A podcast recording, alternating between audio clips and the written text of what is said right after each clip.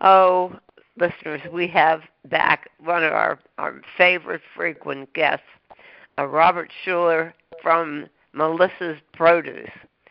Robert, you just got back from the Fancy Food Show. Did you have a good time there? Yes, thank you, Ann and Peter, for having me on there. The Las Vegas Fancy Food Show, this was the first year Melissa's Produce has been a part of it. I didn't know that. We've been doing the New York Fancy Food Show every summer for the last 20 years. But that's never have done the Winter Fancy Food Show transferred from San Francisco to Las Vegas. This is the first year we've been actually exhibiting and participating at the show. So. Do you remember that they used to have another show, a third one in Chicago in the year? Yes, I remember that way back when, but times have changed, and now there's only two fancy food shows. The Las Vegas one, surprisingly, is a bit smaller than the New York one, but you have a lot of West Coast companies that are involved in exhibiting at that particular show. Yeah, no, that's what we figured out too. Is the bigger one is New York, and it gets so huge. I mean, it's so huge now. You can't walk it in 3 days. You just can't do it. And Robert, that's where we met you to begin with. First time before we ever did an interview with you, we met you at what was a rather large exhibit, as I recall. Correct. I think it's we've been talking about Melissa's Produce on your guys' show for at least 10, 15 years. So. Well, I still remember when my first discovery with Melissa's was in a supermarket in Kansas City, believe it or not, Kansas City, Missouri. Or no, it was Leawood, so it was Kansas City, Kansas. And you had Jerusalem artichokes packaged, and nobody else had them at the time. And I was so blown away with it. That's when I became a fan of Melissa's Produce. Yes. We're a company is known for exotic, ethnic, harder-to-find produce items, but the Jerusalem artichokes, sunflower chokes, I think are now are easier to find at your local store as time progresses and people have learned about how to cook with them. I think, that's part of what I do with Melissa's and educating people about the exciting world of produce. Yeah. Well, we're kind of looking back and talking about the history of it. How long has Melissa's been in business? As of this year, we've been in business for just over 40 years. We started in 1984, and we haven't looked back. Melissa's Produce has become the largest variety supplier of specialty produce in the United States with a staggering 1,500 items in our produce line, both offered conventionally and organically, and we distribute into all 50 states here in the United States. And what do you think is the most striking difference in business today as it was back then in the day? Well, back then, I know that, I've been with Melissa's for 27 of the last 40 years, and seeing our company progress in regards to seeing that our products that are harder to find, ethnic, we've become a melting pot in the United States. People are just so mobile now, and so the spread of culture of food throughout every major metropolitan area and city has become, a global marketplace. People are so into traveling and moving from place to place because of today's technology and the spread of information and culture, specifically with food. So, which was once a specialty, even in the time that I've been here, a lot of our produce items have become way more mainstreamed and easier to find because of the information that's out there and the changing demographic profile of people in all over the United States now. So we have a very finicky crowd out there that demands when they go to the store to find these what were once considered hard to find. Now, Robert, remind us where the name Melissa came from. That was the daughter. And why the founders decided to get into this business in the way that they have. Yes, so 40 years ago, Joe and Sharon Hernandez, husband and wife, both owners and CEO, basic all-around managers of the business. The company 40 years ago was called World Variety Produce, and that was what you would find on our labels as our company title there. But literally 9 months after the company was founded by Joe and Sharon Hernandez, they had their only baby, daughter, and her name was Melissa. Right. And so a few years later, we became known, and all of our packaging came under the brand name Melissa's. That's great. Well, I like your logo. It just sticks in your head. You know, it's one of those things you look at and you never unsee it. It's your carrot for the eye. Yeah. Every time you go into the produce department, look for the eye in the word Melissa's. The eye is actually in the shape of a carrot, meaning mm-hmm. that we're a produce company, and believe it or not, we do more than just carrots. About 1,500 other items on top of that. Yeah, well, I noticed, and you always send us trends. I don't know how you track trends in the company, but obviously you do. And so you do an update presentation every year on what's new and trendy. And we've been doing this online on our show for quite a long time now.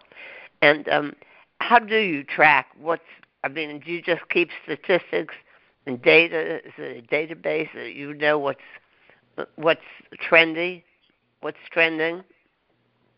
Correct. It's not I don't look into a crystal ball and think and hope that something's going to happen. I have a very comprehensive statistical analysis based upon our proprietary software, based upon our product sales and distribution in supermarkets across the country.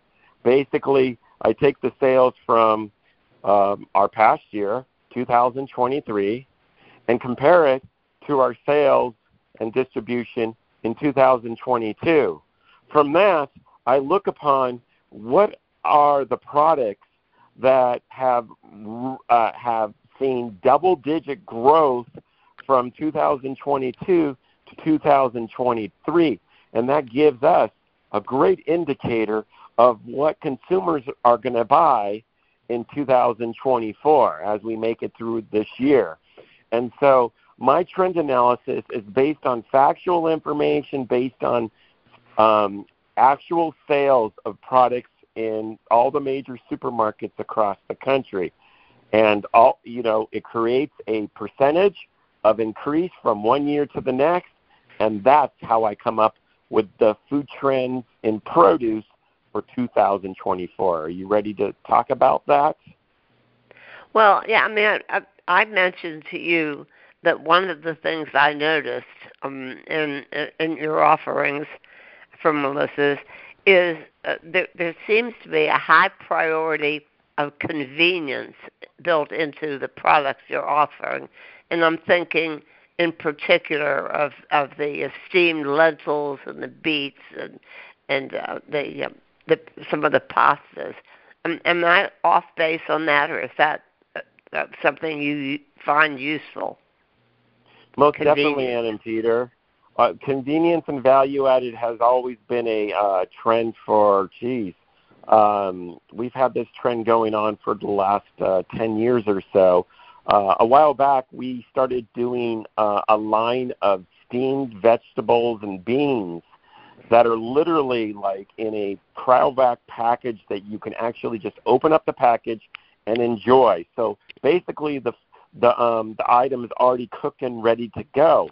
And we decided to do it on items that seem to be very timely for most Americans in their kitchen. So, yes, one of the items that I think you enjoy is the steamed lentils. So the lentils are already rehydrated, steamed, and in the package. And so the steamed lentils, we have it both conventionally and available organically. It's by steaming them and packaging them in the refrigerated case in the produce department, you're able to save the consumer easily 30, 40 minutes, or, you know, depending on if you like to boil dried steamed lentils or if you soak them overnight. We just save that time because our package has no preservative, and it's just the steamed lentils that are cooked and ready to go. We do the same with beets as well, yes. And we've had this product for quite some time. It started all with the beets and then the lentils, and then we've continued the line with some other items like steamed black-eyed peas, which are really popular in the month of December, steamed chestnuts, which are really popular during the Thanksgiving time. We do a whole other line, but the steamed beets has always been our most popular item. They're steamed baby beets. We just saved the consumer from, you know, if you've ever cooked with beets raw, it's a timely process. It can also be a very messy staining process on your apron or chef coat. So we and you could also, as we frequently do, burn them.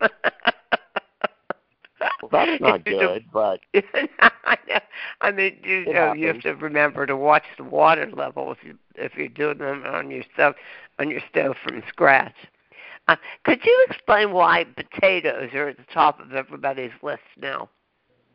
Now, the potatoes have always been our main category of product at Melissa's Produce. When you go into your local produce department, if you're going to see any Melissa's Produce, it's definitely going to be our potatoes. And on the top of that end, and our number one item, is our Dutch yellow potatoes. Yeah, they're cool. These are potatoes that are baby size. They're not large russets. They cook in a shorter amount of time. You don't have to peel them. They look buttery inside out, and they actually taste buttery, but they're naturally have that taste, and they have soon become the most popular baby potatoes. We offer those baby Dutch yellow potatoes not only in yellow color, but we also have them in red, and they've been trending as well, and also blue. So it's kind of a bluish purple on the outside and inside. Those are the three Dutch potatoes that we're most known for and have been trending in the marketplace for quite some time. Now, are they actually grown in Holland? Or are they grown? Where do they grow in the United States? Yes, even though they're called Dutch, the seedling is from Holland. However, all our Dutch potatoes, whether yellow, red, or blue, all grown in Idaho, in the Magic Valley of Idaho, where the volcanic-rich soils and the temperate weather, cool at night, warm during the day, and fed by the Snake River, one of the most well-known rivers there in Idaho. And, you know, Idaho is just one of those states that's really known for their potatoes and their onions. Yeah. Right. Now, something that I found unusual is suddenly everything's coming up popcorn. Why is popcorn such a big item now?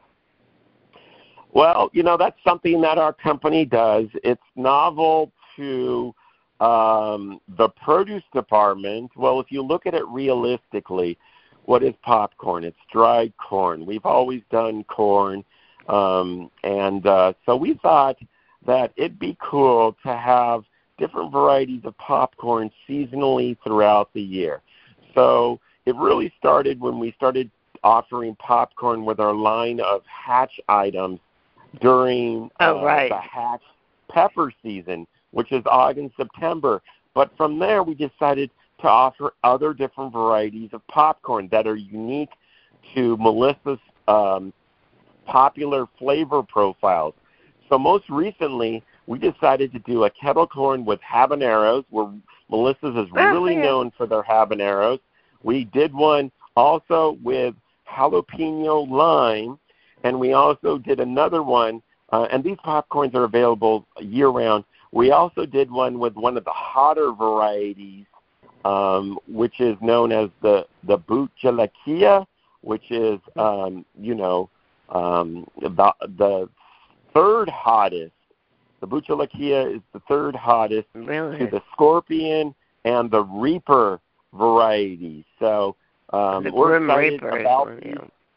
Yeah, and we also do, just like we do the Hatch chili, which is a seasonal popcorn blend, we do seasonal ones throughout the year as well, beyond just those three that I just talked about.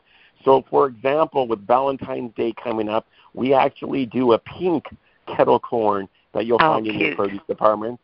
Yeah, and now with Super Bowl this month, and we just determined who the teams are, we do a football-themed Super Bowl-type popcorn as well, because these are popular times that people love to do popcorn. And, hey, why not find it in your local produce department near all the other great stuff you can find from Melissa's? Yeah. No, I was surprised to find the pasta and rice with Hearts of Palm.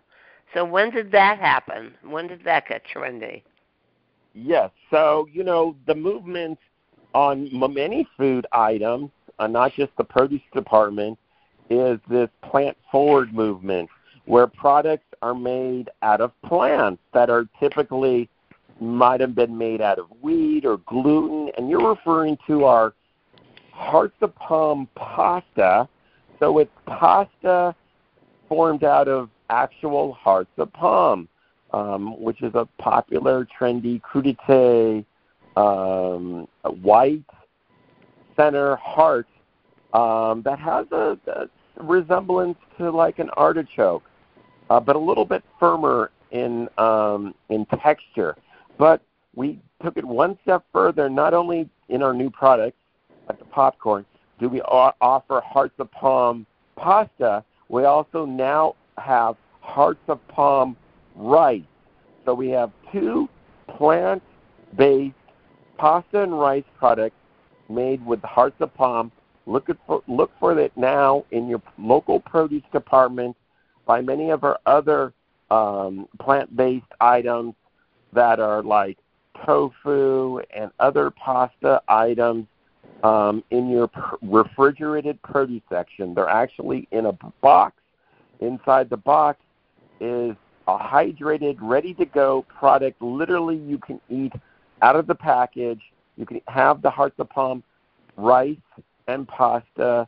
I like to warm it up like I usually do for pasta and rice, but you don't have to add any more long cooking time because you're not making noodles that are out of wheat or gluten. It's product that is literally ready to go out of the package. You see, I couldn't open them. You mean I could open those packages and just eat them right out of there? Correct. So you just add a little bit of to the pasta, a little bit of the pasta sauce with the rice. You can add a little bit of chopped up seasoned chicken, and it's now a substitute for those who can't have because of their gluten or wheat allergen to enjoy the pasta, or for those who can't eat a lot of rice or are not supposed to have rice in their diet because of other allergens. And so now you can enjoy them in the form of pasta and rice, but they're all Hearts of Palm based. Do you sell just plain Hearts of Palm? Correct. We've always carried Hearts of Palm as a popular veggie tray, crudité type item that you find in I grew departments. Up, and I thought it always came in a can until I tasted the fresh. It's so different. Yeah, but, we actually We actually offer, we actually offer two varieties of the Hearts of Palm. Ours, the most popular ones are in the jar that are ready to go, you know, kind of like olives. But we also do offer fresh Hearts of Palm. However, it is very sensitive, and the product goes bad fast. So usually fresh Hearts of Palm is hard to find. We do distribute a lot into food service, the restaurant food service business, but fresh Hearts of Palm is actually very difficult to find at a local store. Most often than not, yes, you're going to find them in the jar or excuse me, in the can section there. But I definitely recommend the fresh or the jarred because there's not heavy preservative as you would find in a can. Right. Well, that's what I always hated about it until I got the fresh stuff, you know, because you could taste that it was preserved and over-preserved. Mm-hmm. But Robert, you have to talk about the pineapples. I have to tell you, by the way, we have a nephew. You just have to talk about the pineapples. Yeah. We have a nephew in food service in the UK, and I'm telling you, we do this family thing on Skype every week, and he's pretty astute and up to date on everything, but his ears perked up when I talked about the pink pineapple. He was really excited about that. Tell us about two now. We have this Ghana elefante pineapple, and then we have from Costa Rica the pink pineapples, which are knock your socks off. Talk to us about that, and talk to us about the growing of it and why you're not going to get the tops of the pink pineapple. Sure. And those have, first let's talk about the pink pineapple. That has been trending since the first introduction of it back in 2019. The only grower of these pink pineapples is Del Monte. Melissa's is one of the few distributors for the Del Monte Pink Glow pineapple. That's the actual name of it. Yes, it's a pink pineapple. Glow, right? It looks like a regular pineapple on the outside. When you Except there's no top on it. No top. Yeah. Well, yeah. Go ahead. It's pink on the inside, but yes, you will notice that all the pink pineapples, the green top is removed at the grower level before it's shipped into the United States. The reason for that is because that's how you get the next generation of pineapples. So because pink pineapples represent less than 1% of the pineapples that are available to us, especially back in 2019, it was just an idea to have these pink pineapples, pink flesh pineapples to the United States, and they became a huge hit and novelty right off the bat. I remember in the fall of 2019, they were the newest and the rarest fruit to the United States. These pink pineapples were $50 each, and we couldn't carry enough of them. Wow. After a few months later, right before COVID started in March 2020, and that kind of shut down a lot of things across the country and made it difficult for, you know, people to access a lot of their goods, you know, because of what was happening at that time. But the pink pineapple reigned still true to this day as the most popular online fruit that we have distributed. By then, by COVID time, which was March 2020, pink pineapples were $30 each, and but they've been growing at such a tremendous rate. They still come in, the pink pineapples come in a box, talks about them and why the top is off because they plant to grow new ones. They still do not come with tops. And right now you can now find them in your local stores for about $20. So over time, as they continue to increase the crop and grow these pink pineapples, which represents less than 2% of the pineapples that are available to us. So they still are a rare experience, but there are stores now in the United States that actually carry the pink pineapple. What makes the pink pineapple so special? My question is, why did anybody think we needed a pink pineapple? America has been very big on plate presentation, especially at the restaurant level.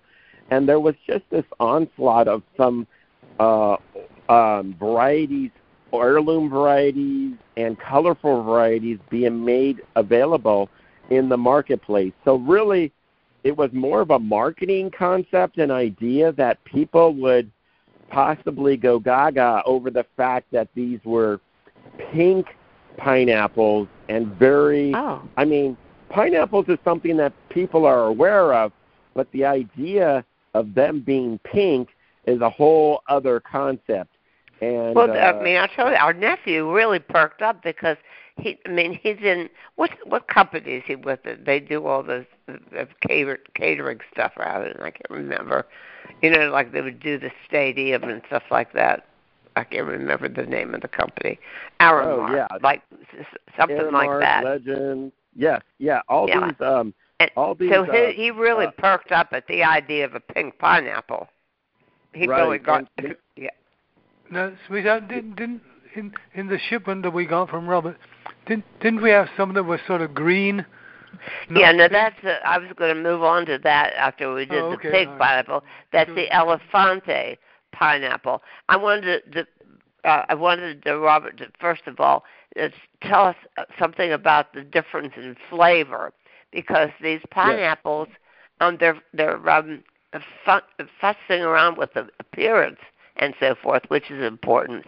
But there are also flavor differences. The pink pineapple, I find, is much more soothing and satisfying than the yellow traditional one. Yeah, and that's, even though the pink pineapple and the golden pineapple grow in Costa Rica, they're about the same size, there is a taste-flavor difference. One, the biggest major thing is that the pink pineapple, it has a better sweetness to it, but this is the big thing. It doesn't have the acidity like a regular gold pineapple, and the acidity, it turns off a lot of people because it may burn their gums. It's just too the acidity produces kind of a sour flavor to it. So for those who've always had a problem and didn't like pineapple because of their acidity, you're going to love the pink pineapple because there is no acidity, or very, very, very low amount of acidity versus a traditional pineapple. Yeah, well, I said to Peter, you know, the pink one, and also you were going to tell us about the elefante, the green one from Ghana. Mm-hmm. They're both much more refreshing than the traditional pineapples. Correct. So let me talk to you about the other interesting pineapple I had recently sent. This is a new product as of just recent. We introduced it a few months ago in 2023. Now, this pineapple is a little weirdly shaped. It's longer. Yeah, what is that? It's long. Yeah, it's funny. It's longer. It's darkish, greenish, brown on the outside. Looks a little. Yeah, it's harder to tell when it's ripe, too. It's got a little top, and, fruit communicates by aroma, and that's how these, what we call elefante green gold pineapples, they are a pineapple that have more of a white interior. This variety is grown in Ghana, Africa, and it is a white flesh variety. It actually comes out of the variety of sugarloaf, and sugarloaf pineapples, they've been out there, but a lot of times you've just experienced it by travel, by not necessarily finding them. They're only probably grown also in Hawaii, but the white sugarloaf pineapples aren't brought in from Hawaii into the United States. So that's why we have the Ghana ones from South Africa. They come in a box so they can sit upright because they're so narrowly, weirdly shaped. Yes, and I was going to ask if they had to design a special box to hold them, right? For marketing. Exactly. because they're so weird shaped, but you can make it out. It's a pineapple. It just doesn't look like a regular pineapple with darker skin. But when you cut those things open, just like the pink pineapple, instead they're whitish on the interior, but they're very similar to the pink pineapple in that they have, again, heavy sweetness and low acidity. So for those who are not that the gold is a favorite to them, they would love the white Elefante green gold pineapples. So that's a mouthful. It's a long title, but yes. I'm the lucky one because I have someone who peels them for me. Yes. I cut them up and do all that. Yeah. I don't have to do any of that scut work. I was interested in this cherimoya. I've read some stuff about goldenberries too. I wonder why they have, like, the seeds for cherimoya are supposed to be toxic, and a certain stage of ripening, the goldenberries are also toxic in themselves. Why? I mean, it seems odd. Why should they be? Okay, so let's talk about two other trends here in the exotic fruit category. Let's talk about cherimoyas. The cherimoyas, if only America knew more about that fruit. They are just a spectacular fruit, but a lot of people are not familiar with cherimoyas. It looks like a big green grenade. The fruit is unusually shaped. It's kind of roundish. It's green in color, and on the interior, after it becomes ripe, it starts the skin actually kind of turns brownish and softens up. But like many fruit, it tells you when it's ripe because of the aroma. Now, when you cut it open, it is white color on the inside. And it has these large black seeds. You got to remove the seeds because, one, they're large and they're hard. But yes, like most seeds of fruits that produce large seeds, they are mildly toxic in that if you consume them, you can get a stomach ache or get sick. That is because you're not supposed to eat the seeds of the fruits that produce large seeds. For example, most people know that you cannot eat plum seeds or peach seeds or apricot seeds. The same reason why you don't eat those is the same reason why you don't eat cherimoya seeds. Arsenic. They're large black seeds, and they'll, at the minimal, give you a tummy ache. They're hard as a rock. If you try to chew in them, you possibly might break your tooth because they're so hard, but they're very, very bitter, just as another seed like a apricot seed. That's why you don't eat apricot pits or seeds.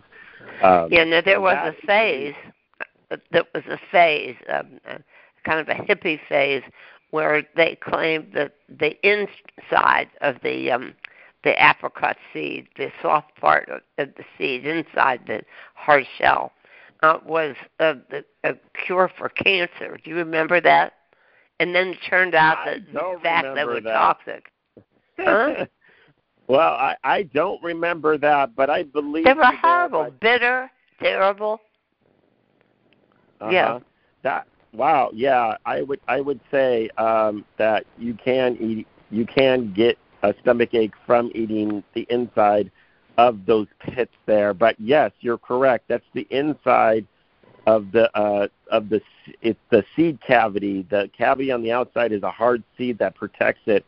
And those seeds will split open when they're ready to root. So, oh, really? Okay. Story, it's not going to cure cancer, but it's actually probably going to make you a little sick. So, stop eating those huge, large seeds that are in fruit.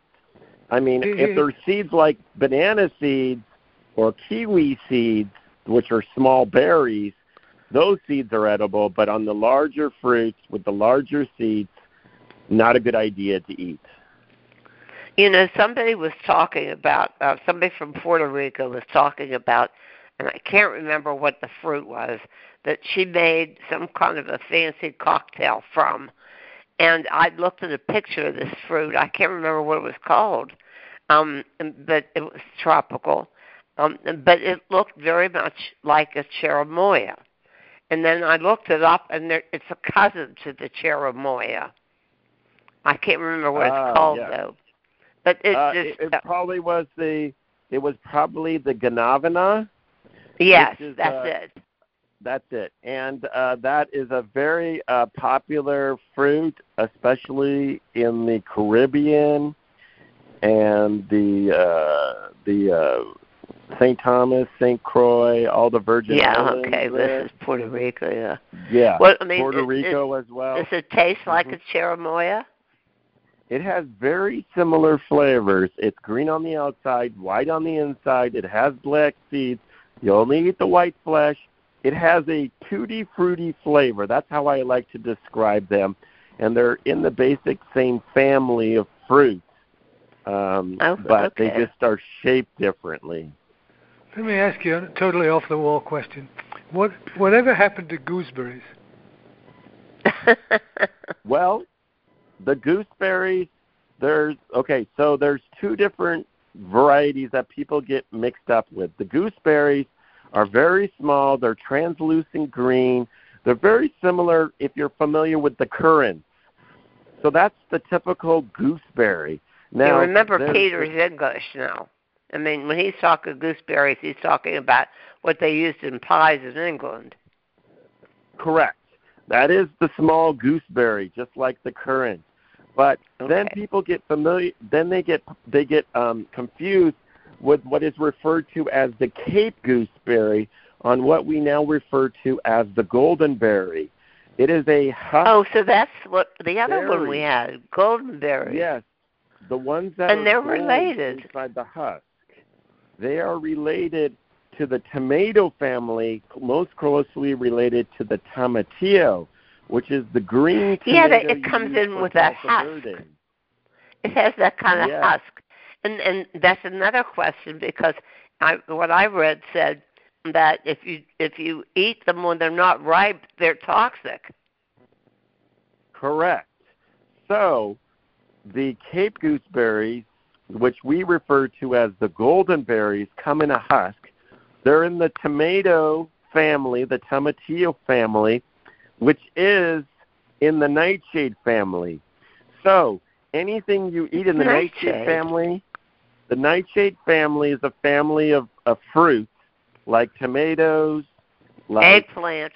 Eggplant. It's the fruits that have a little calyx on top. If you eat those fruits unripened, you will get a tummy ache at the minimal. If you eat a lot, it can be toxic to you. Okay. So getting to your question, golden berries, if you eat them when they're green, they shouldn't be green when you get them in the store. If they're green on the vine inside the husk, they are not ready to be picked or consumed. You wait for them to turn goldish yellow on the berry before you pick them. Actually, now, you've been eating those, Rabbit. You've been eating golden berries. Yeah, they're very good. I wanted to interject something else, if I could, love. Didn't your mother plant gooseberries at one point? Oh, she planted them, and she put a netting all over them. The birds got them anyway. The birds got them anyway. They knew exactly when they were ripe. You know, they did that with our cherry tree in D.C. too. But we couldn't keep them away from the birds, the gooseberries. But they look to me to be bigger than the ones that we're talking about, that Robert's talking about. The little ones. Because the traditional gooseberry is much smaller. It's probably about the size of the nail on your pinky finger. The regular traditional gooseberry is small, green, and highly seasonal throughout. Highly seasonal in the United States. Gooseberries are not particularly popular here in the United States. They're really a hard-to-find item, and the only time they're domestically available is typically in, like, July. However, we do get a small season from Chile during these winter months, like January and February, but I have not seen them become available as of yet. Huh. So, because that's below the equator's opposite season to our July, which is a warmer season. Right. And they're typically grown in areas of some elevation as well, but they're very difficult to grow commercially because of they're very sensitive fruits. So once you pick them, you got to get them into the store. Two, you're right, birds love them. So they're a difficult fruit to manage, and so that's why they're not particularly that popular here in the United States. But in other countries, in Europe and in England and in the Netherlands, they're particularly very popular and commercially grown. Now, I have a number of questions about tamarinds, and I wanted to bring it up because it was predicted by some big produce operation to be the flavor of the year in 2024. And I'm not sure why. First, I mean, I told you our cousin Richard grew tamarinds in Tasmania. And they used to make a lot of curries and things. They lived all over the world, and they always put them in there. But on their own, I mean, I don't know what the attraction is. I do find that children in countries where they grow them use the big seeds for, like, play pieces on board games. But I don't get what the attraction is for the tamarind flavor. Okay. Well, tamarind has, yes, you're correct. Tamarind is predicted to be one of the fruit flavors of 2024. The tamarind is actually a dried fruit, because when tamarind are picked, they're greenish yellow. But tamarind, do not grow commercially in the United States. They're brought in, think of them as kind of like dates. But another name for tamarind or tamarindo is Indian date. So the flavor is very Indian and very Mexican and South American, where they're very popular and used in candies. Tamarind comes in two forms in the United States. The tamarind comes in its pods, where you have to crack them open, remove the seeds and the veins. It's a sticky pulp, kind of like a date. They're sticky, but it's a lot more mess to them because you have to crack them open like peanuts. And then typically, how you remove the paste from the seeds and the veins, because it's very difficult to do by hand because they're so sticky, is that they're usually boiled and then made into a paste. Yeah. Another way to get tamarind is, in fact, the paste itself that you would find, like, in blocks. I went to the trouble of doing that once in my lifetime. After all that work, I put it in the tamarind, the stuff in a jar in the freezer, forgot about it, and never used it. So never done it again. Yeah. Well, it's definitely, one, acquired taste. Two, it's very ethnic, you know. It's a common people talk with ecstatic terms about childhood memories having to do with tamarinds, I know.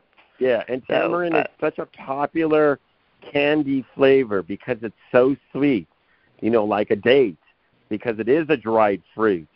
And so even though I found it very sour. Yes, it's sourly sweet, and kids love the flavor of that in candies now. And so that's kind of part of it. So, you know, let's see what happens there. We've seen it trend for the last few years, not significantly, but, you know, what I'm thinking here is it really reminds me of the root turmeric, which is a a root vegetable from that was mainly a staple ingredient in India. And all of a sudden, about 6 years ago, tamarind is like the in thing root vegetable flavor that is used in everything now. It seems. Turmeric is supposed to be a spice that cures everything that ails you, actually. I mean, I went through a phase of putting it in my green tea with, we used to put it with something. I'm trying to remember what it is I had to put it with.